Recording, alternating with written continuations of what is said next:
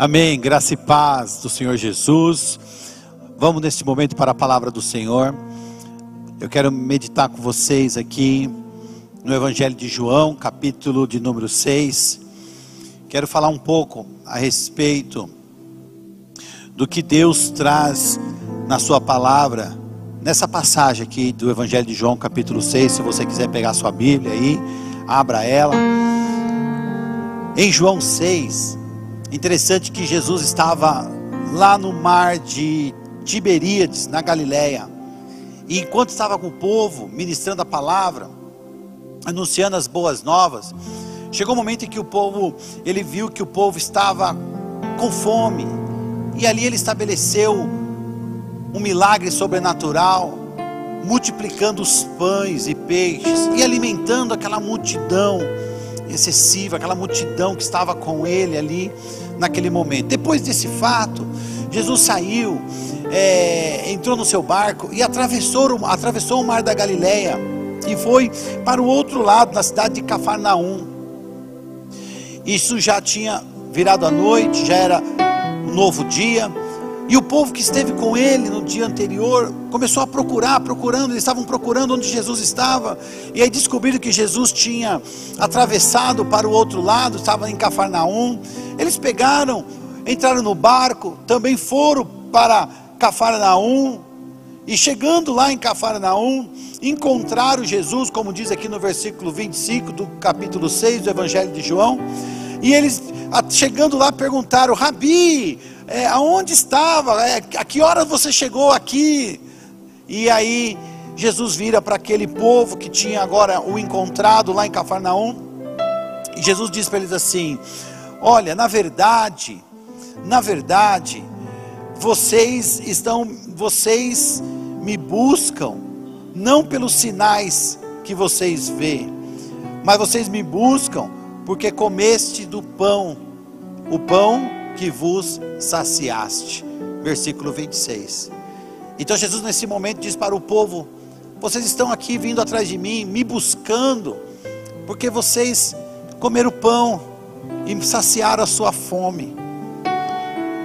E ele diz assim: Olha que interessante, porque há uma diferença grande em seguir a Jesus, do buscar a Jesus porque aquele povo estava à busca de algo que pudesse saciar a sua necessidade momentânea. E quantas vezes as pessoas elas buscam a Jesus, buscam a Deus com esses interesses, com essas necessidades, buscam a Deus para poderem saciar a circunstância momentânea, quem sabe na área das finanças, buscam a Deus para saciarem a, os seus desejos, quem sabe emocionais, sentimentais, de relacionamento. Buscam a Deus, buscam a Jesus para poderem satisfazer aquilo que eles estão sentindo em seu físico, em sua necessidade, em, em, em seus corações. E aí Jesus diz para eles o seguinte: olha, trabalhai pela comida que perece. Mas, é, é, per, perdão, ele diz assim no versículo 27: Trabalhai não pela comida que perece, mas pela comida que permanece para a vida eterna, a qual o Filho do Homem vos dará, porque a este o Pai, o nosso Deus, o selou. Então Jesus estava trazendo já a memória, a mente daqueles discípulos, daquelas pessoas que estavam ali na região, dizendo o seguinte para eles: vocês estão correndo e trabalhando, mas para aquilo que perece. E é assim a nossa rotina. Nós dedicamos tanto tempo, dedicamos tanto esforço para muitas coisas da nossa vida, mas coisas que perecem, as coisas que depois elas se vão.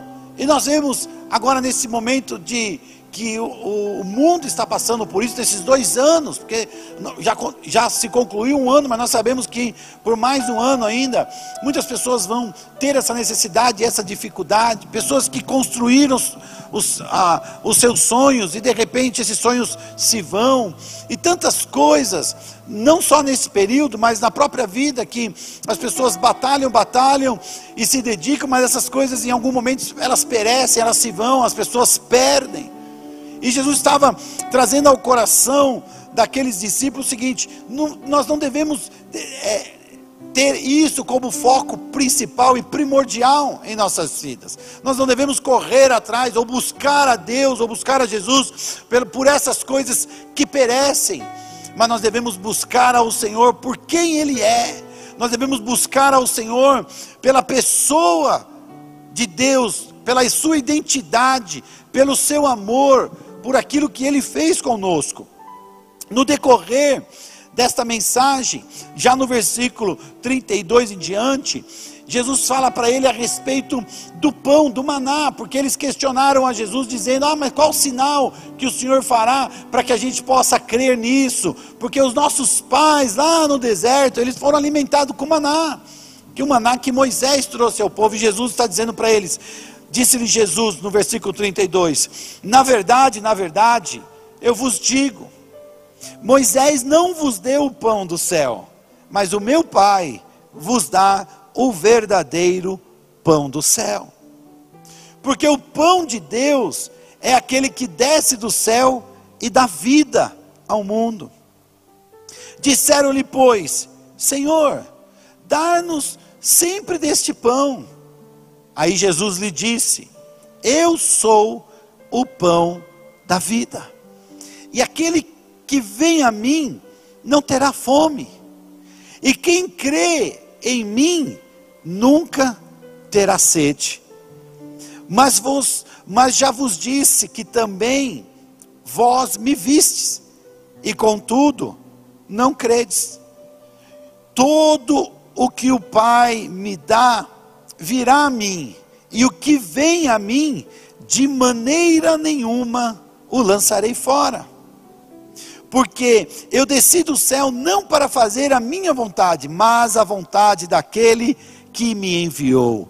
E a vontade do Pai, a vontade do nosso Deus, que e Jesus dizendo: "A vontade do Pai que me enviou é esta: que nenhum de todos aqueles que me deu eu o perca, antes que o ressuscite no último dia.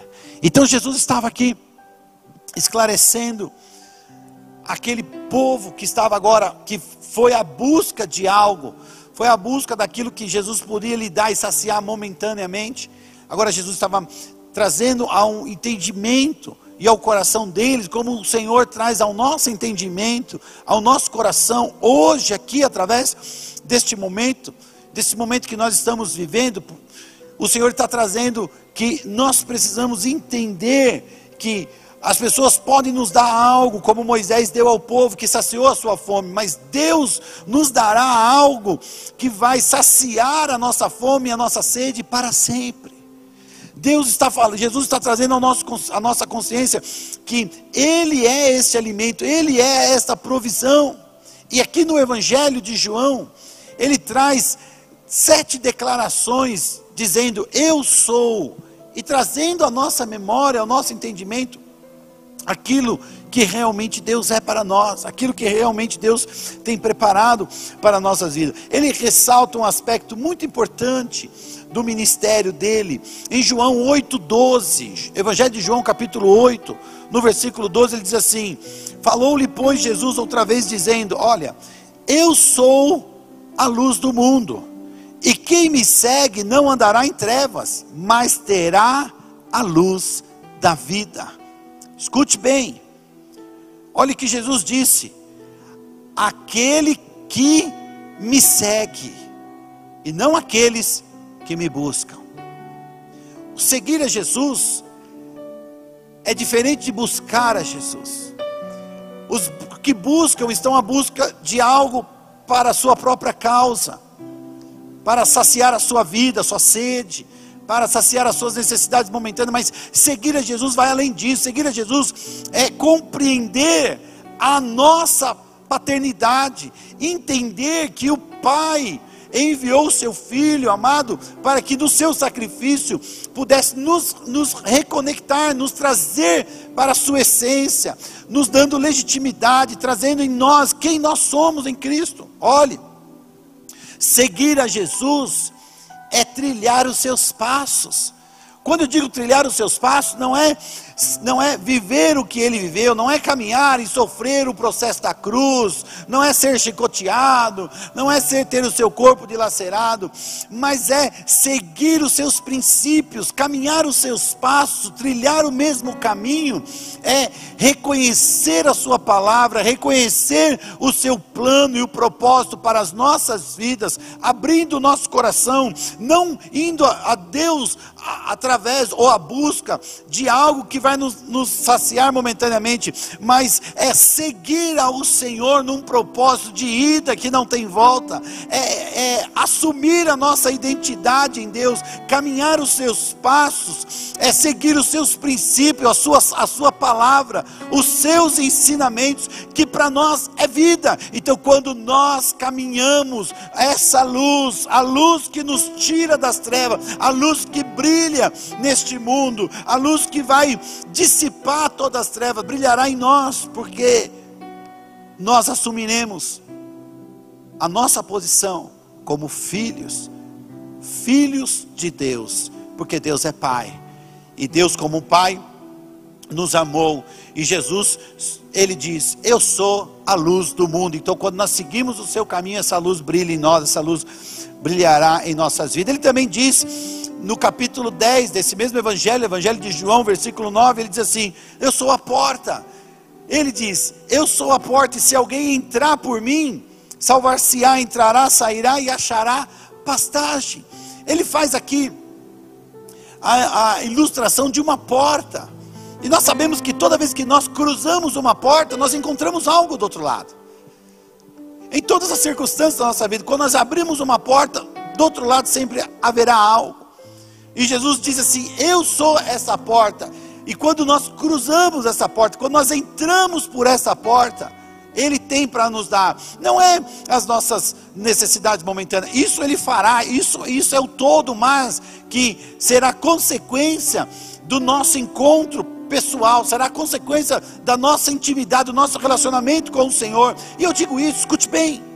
Eu digo isso não só para os novos convertidos, não, que, que, que recém chegaram em Cristo, que recém chegaram à igreja, que estão ali aprendendo os princípios da palavra. Não, eu digo isso também aos que já chegaram faz tempo, aos que são maduros, aos que estão mais tempo no Evangelho, porque de um, de outro não indifere, nós encontramos nas duas circunstâncias a necessidade de nos encontrar em Deus através do seu Filho amado Cristo Jesus. Ou seja, nós precisamos cruzar essa porta, entrar por essa porta, que quando nós entramos por ela, Jesus disse: O que vocês encontrarão é a salvação. Não é o pão que vai saciar a nossa fome, é a salvação e consequência da salvação, nós teremos também, encontraremos, ele diz, ele usa a, a, a, a seguinte frase, e achará pastagem. Esse achar pastagem está nos, nos remetendo a um lugar de tranquilidade, a um lugar de paz, a um lugar de conforto, a um lugar onde Deus vai suprir todas as nossas necessidades e as nossas carências. Mas quando nós cruzamos esta porta para encontrar de fato a salvação através de um relacionamento íntimo e pessoal com Ele, com o nosso Deus, Digo isso porque nesse tempo, há um ano atrás, exatos um ano atrás, mês de março, estava acontecendo o que está acontecendo agora.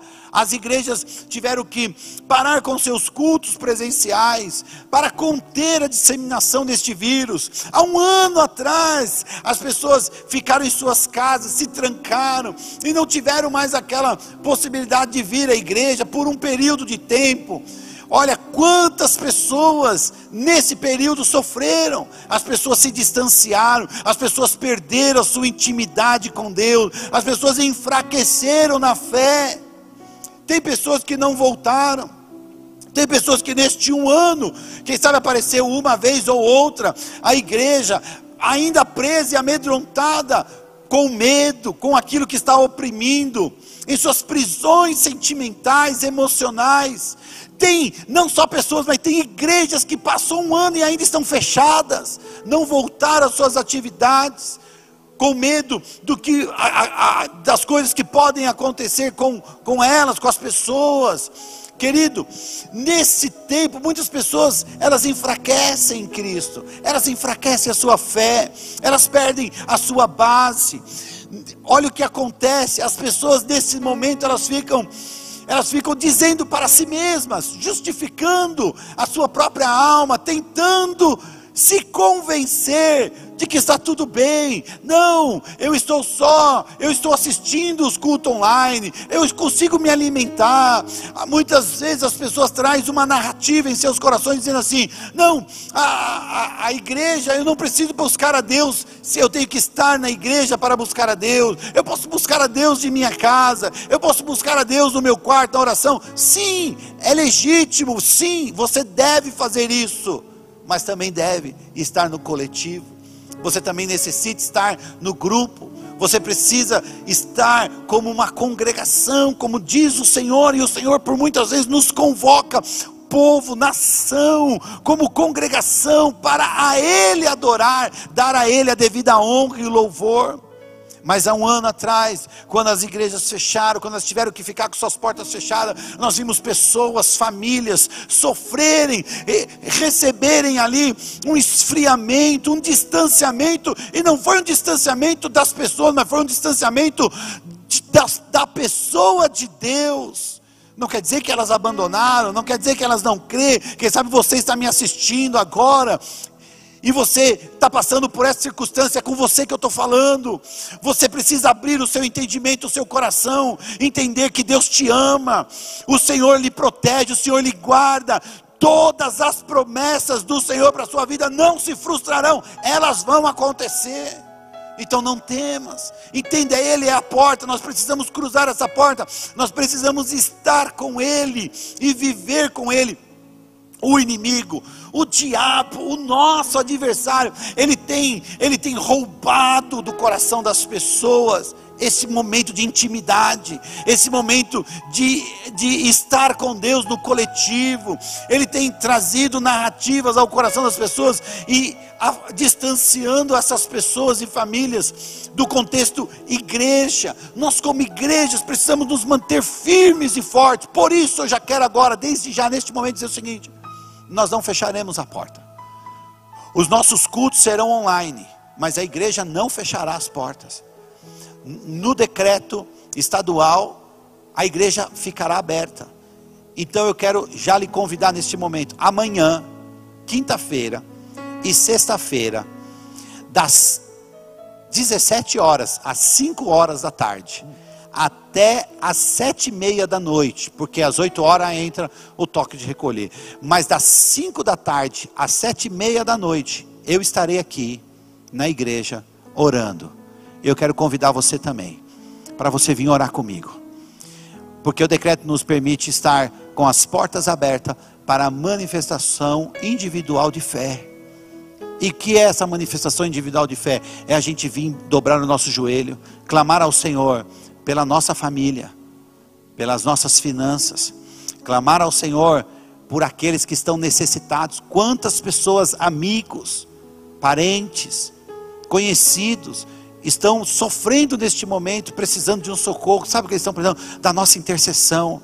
Então, igreja, não esfrie, não, não permita que o medo te paralise. Vamos buscar aquele que pode mudar todas as coisas. Nós estaremos aqui dobrando nosso joelho, orando pelo estado de São Paulo, orando pelas cidades que estão sofrendo. Há um colapso, sim, na saúde. Então, as pessoas estão precisando é do povo de Deus que se levanta, que não tem medo, que não se acovarda diante dessas circunstâncias. Mas vamos dobrar o nosso joelho, vamos clamar ao Senhor. Quem sabe você vem, vem nesse período para orar 15 minutos ou 30 minutos. Se você quiser passar uma hora orando, nós estaremos aqui, não haverá, não haverá aglomeração, estaremos com todos os protocolos sanitários exigidos, mas nós vamos orar ao Senhor e você é meu convidado. Eu quero dizer para você, não temas, não se amedronte, vamos buscar a presença do Senhor. O Senhor também diz no Evangelho de João 11, 25, ele diz assim: Disse-lhe Jesus: Eu sou a ressurreição e a vida, e quem crê em mim, ainda que esteja morto, viverá. Ele diz: Ainda que esteja morto, viverá. Quem crê em mim, ainda que esteja morto, viverá.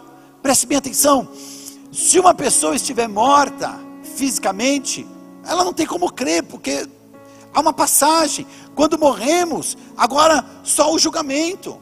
Não tem como voltar, não tem como, como acionar esse princípio. Jesus, quando fala, aqui, quem crê em mim, ainda que esteja morto, não fala de uma morte física, mas fala de uma morte muitas vezes espiritual em nossa vida, fala de uma morte, muitas vezes sentimental, do nosso próprio sonho, das nossas realizações, e quantas pessoas em momentos de crise como esse, elas perdem o sonho, elas perdem as suas perspectivas. Nós estamos vendo o aumento de pessoas que estão procurando suicídio, tentando dar cabo da sua própria vida. É porque morreram dentro de si, morreram nas suas emoções, morreram no seu sentimento. Mas eu quero lhe dizer: Jesus está dizendo, Ele é a ressurreição e a vida. Basta você entender, ouvir essa mensagem que está chegando até você agora, abrir o seu coração coração e crê. Creia, porque se você crê, Ele vai ressuscitar a sua vida, Ele vai ressuscitar o seu ânimo, Ele vai ressuscitar os seus sonhos e vai te levar a viver os sonhos e os propósitos que Ele, o Senhor, preparou para você. Então não, não desista, creia, abra o seu coração. Ele também diz no Evangelho de João, capítulo 10, versículo 11: Ele diz: Eu sou o bom pastor. Ele diz, Jesus diz: eu sou o bom pastor, e o bom pastor dá a sua vida pelas ovelhas. E ele fez, como pastor, ele entregou a sua vida, ele foi até o fim, ele foi até a morte e a morte de cruz. E ele fez isso para poder nos conduzir, porque o pastor é a figura daquele que traz direção, que traz condução. O pastor é a figura daquele que traz que traz proteção, que traz ensinamento. O pastor traz a figura daquele que alimenta e sustenta, e isso é espiritualmente. Então Deus é o nosso pastor, Jesus é o nosso pastor, e ele deu a sua, ele deu a vida dele por você. Então eu quero dizer, você tem valor, Ele te escolheu, você está ouvindo essa mensagem, você não é só mais uma pessoa, é especial, o Espírito do Senhor está aí com você na sua casa neste momento porque Jesus te ama, Ele não foi à toa para aquela cruz, Ele foi àquela cruz por amor, e por amor a você, por amor à sua casa, por amor à sua família, por amor aos seus filhos. Então eu quero lhe dizer: não desista, não permita que nada venha roubar a sua comunhão e o seu relacionamento com Ele, porque Ele te ama e Ele quer levar você a viver o sobrenatural. Ele também diz em sua palavra em João 14, 6: Disse-lhe Jesus: Eu sou o caminho, e a verdade, e a vida e ninguém vai ao Pai a não ser por mim, ou seja, não tem como nós nos conectarmos com Deus se não for através de Jesus, porque a verdade dos seus atos, a verdade daquilo que ele fez, a verdade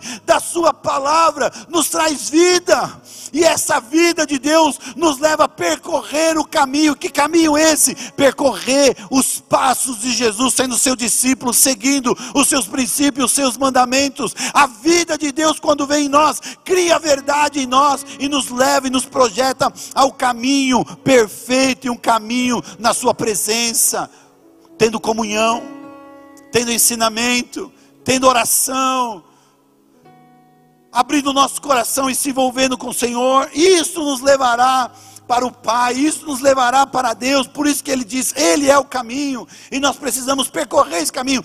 Isso, isso não tem nada a ver com conhecer a Jesus, isso não tem nada a ver de dizer, ah, eu tenho Jesus em meu coração. Isso vai além. Isso é um passo a mais. Porque as pessoas conhecem, elas sabem, muitos conhecem, muitos sabem, muitos já tiveram até esse momento de estar com Deus, no primeiro amor, no momento em que se converteu, no momento em que esteve com Jesus, mas eu quero que você faça uma reflexão agora, hoje, nesse momento. Como está o seu coração? Como está o seu relacionamento com Deus? O quanto você está vivendo esse primeiro amor? O quanto você está mergulhado no Senhor? Sabendo que Ele está no controle de todas as coisas, independente do que esteja acontecendo.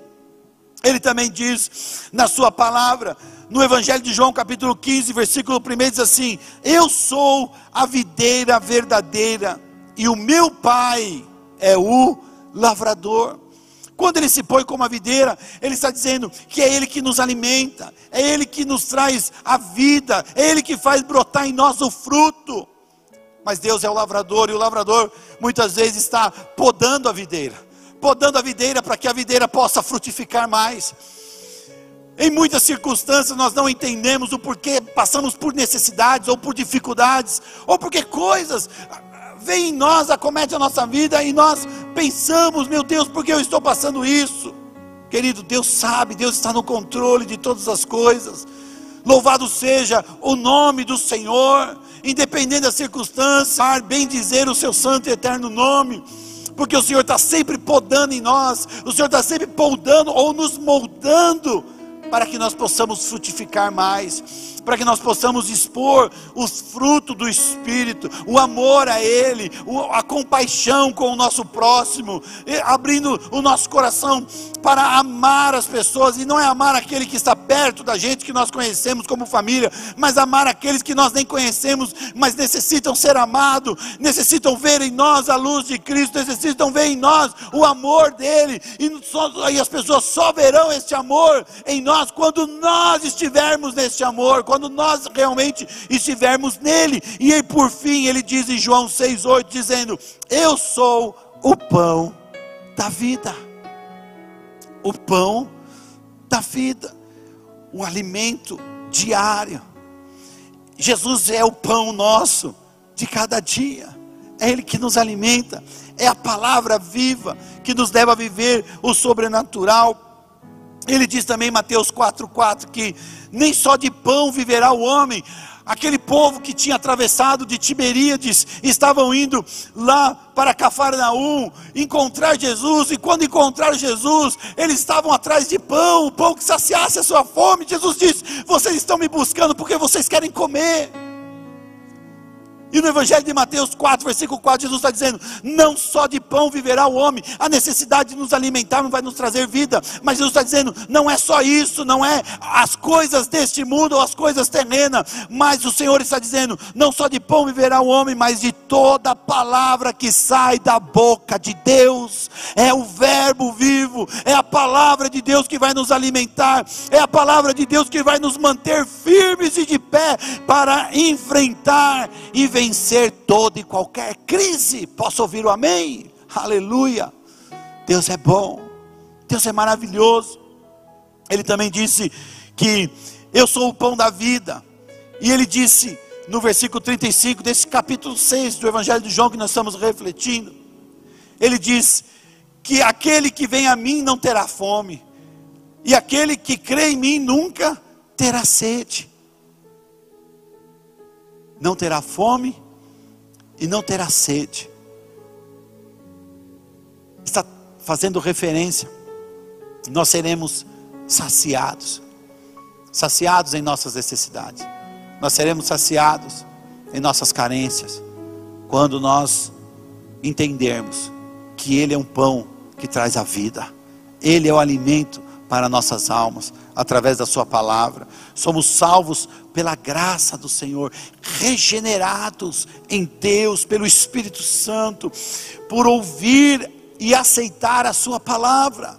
É o que ele diz no capítulo 1, versículo 12. Todo quanto receberam nos deu a identidade de filhos. Somos filhos.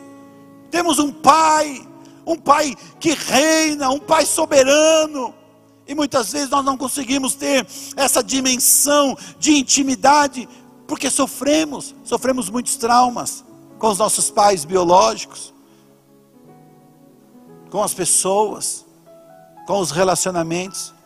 Mas eu quero lhe dizer, Deus é uma coluna forte, que nunca te abandonou, que nunca errou com você.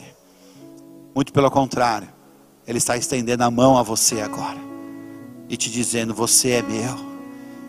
Ele te comprou com o sangue precioso de Jesus. Então nós precisamos seguir ao Senhor, vivendo este momento. Nós precisamos abrir o nosso coração, sermos discípulos, seguidores de Cristo. Então, não é esse distanciamento, não é esse período que nós ficaremos em casa que vai trazer um arrefecimento na nossa fé, que vai diminuir a nossa fé, que vai nos trazer crises internas. Não! Porque nós somos filhos. E como filhos, nós introduziremos o reino espiritual, nós iremos orar, nós iremos buscar a presença dEle, e Ele diz: todo aquele que quiser vir após mim, renuncie a si mesmo, tome a sua cruz e siga-me, porque aquele que quiser salvar a sua vida, perdê-la, mas aquele que perder a sua vida por amor a mim, diz o Senhor, esse achá-la. Então é tempo da gente renunciar renunciar aquilo que nos afasta do Senhor e nos encorajar em buscar a pessoa de Deus, em, em buscar a Sua presença, em estar com Ele todos os dias. E, e essa maneira nós precisamos fazer, e precisamos buscar ao Senhor por meio da fé, porque a fé vai nos conectar a Deus. E por fim, para encerrar este momento da palavra, o versículo 37 desse mesmo capítulo, Evangelho de João, capítulo 6. Ele diz assim, na parte B do capítulo, ele diz assim: que de maneira nenhuma ele lançará fora. Lançará fora quem? Aqueles que o Pai dera a ele. Ele diz assim: todo o que o Pai me dá virá a mim, e o que vem a mim, de maneira nenhuma o lançarei fora. Jesus pagou um preço por você. Jesus pagou o preço de sangue por você. Ele não desistiu de você. E ele não desistirá de você. De maneira nenhuma o lançará fora. Antes, ele está agora te chamando para um relacionamento pessoal, íntimo com a pessoa dele no lugar secreto, no lugar da intimidade, na comunhão, no ouvir da Sua palavra, no, no trazer da, da fé ao coração, porque a fé vem pelo ouvir e ouvir a palavra do Senhor. É tempo da gente ouvir a palavra de Deus. Eu quero orar com vocês. Eu quero fazer uma oração agora. Mas quero convidar vocês, todos vocês que estão me ouvindo agora, pelo meu, pelo meu canal do YouTube, ou pelo canal do YouTube da igreja, ou pelo Facebook da igreja. Você que faz parte da igreja da restauração. Amanhã, quinta-feira, 5 horas da tarde, eu estarei aqui. Ficaremos até às sete e meia da noite, até sete e trinta, sete e quarenta no máximo, porque depois as pessoas precisam retornar para suas casas por causa do toque de recolher. Mas eu estarei aqui amanhã, quinta-feira, e também na sexta-feira, no mesmo horário, das 5 às sete e meia, orando. Eu quero orar com você. Se você vier, eu quero ungir você. Quero orar pela sua vida também. Vamos buscar a Deus. Vamos buscar um relacionamento com o Pai. Ele pagou um preço e ele disse que não nos lançaria fora, porque ele nos ama. Eu quero orar com você. Feche teus olhos. Se você puder, põe a mão no seu coração agora. Soberano Deus, eterno Pai. Obrigado, Senhor, por este momento. Obrigado, Deus, pela tua palavra, pelo teu agir. Obrigado, Espírito Santo, pelo mover do Senhor agora. Eu lhe peço em nome de Jesus, alcance cada coração que está aí em sua casa, me ouvindo cada coração que ouve o som da minha voz agora, que o teu Santo Espírito possa fluir agora sobre eles, de uma forma especial, trazendo a expressão do seu amor, o sentimento do amor do Pai, do nosso Deus, que nos ama. Traz o consolo, traz a ressurreição de sonhos ou de sentimentos que morreram. Traz a tua glória, Senhor, sobre cada um que me ouve agora, Pai. Traz a fé, a confiança, a esperança e a certeza de que nós não estamos sozinhos, porque não estamos sozinhos. O Senhor está conosco, a tua glória está conosco, a tua presença está conosco. Senhor. Por isso, em nome de Jesus, alcance todas essas pessoas que me ouvem agora, em nome de Jesus. Amém. E graças a Deus. Aleluia. Graças a Deus. Espero vocês amanhã. Espero vocês também aqui na sexta-feira. Neste momento, se tiver discípulos da igreja da restauração, eu sei que muitos precisam e sentem a necessidade de fazer as suas ofertas, os que precisam fazer os seus dízimos. Nós temos os nossos canais digitais, será colocado agora aí na tela para você ver. Nós temos as nossas contas, tanto no Banco Bradesco, tanto no Banco, Banco Itaú, no Banco Bradesco, no Santander. Também temos o Pix. Quem achar mais fácil precisar fazer pelo Pix, está aí o Pix na tela. Você pode tirar uma foto agora, você pode fazer um print do seu celular. E também tem um código do PagSeguro, se você preferir fazer pelo PagSeguro. Temos aí todas essas facilidades dos meios digitais para que você possa fazer a sua oferta, o seu dízimo. Se você fizer a sua primícia, indique que é primícia. E eu quero orar por você agora. Eu quero neste momento abençoar as suas finanças. Pai, em nome de Jesus, eu oro agora neste momento pelas finanças do povo da igreja da restauração. Eu quero lhe pedir que o Senhor guarde e proteja. Livre, Senhor. Se alguém sofrer algum dano ou tiver alguma necessidade, que seja suprido. Seja suprido de uma forma plena e abundante, em nome de Jesus. Nós abençoamos essas famílias agora. Nós abençoamos o seu povo, Senhor. E que o Senhor os guarde e os proteja de todo mal, em nome de Jesus. Amém. E graças a Deus. Espero vocês amanhã comigo aqui, às 5 da tarde até às sete e meia da noite e na sexta também, das 5 da tarde às sete e meia da noite. Ficarei, ficarei esse período que é para dar tempo das pessoas entrarem, fazer a sua oração e voltarem para suas casas. Não é para você ficar o tempo todo aqui, mas para você fazer o seu tempo de oração. Seja esse tempo 10 minutos, 15 minutos, 20 minutos, meia hora, enfim, você fará a sua oração. Eu abençoarei você e você virá para sua casa, firme, protegido, guardado mantendo firme a sua fé em. Eu quero abençoar você com a bênção sacerdotal. Pai, em nome de Jesus, eu abençoo o teu povo com teu grande e eterno amor, com a tua graça redentora, a graça do teu Filho amado Cristo Jesus, e com as consolações do Espírito Santo, estejam sobre eles hoje e sempre. Amém. Graças a Deus. Beijo no coração. Amo vocês. Deus abençoe. Vamos louvar ao Senhor.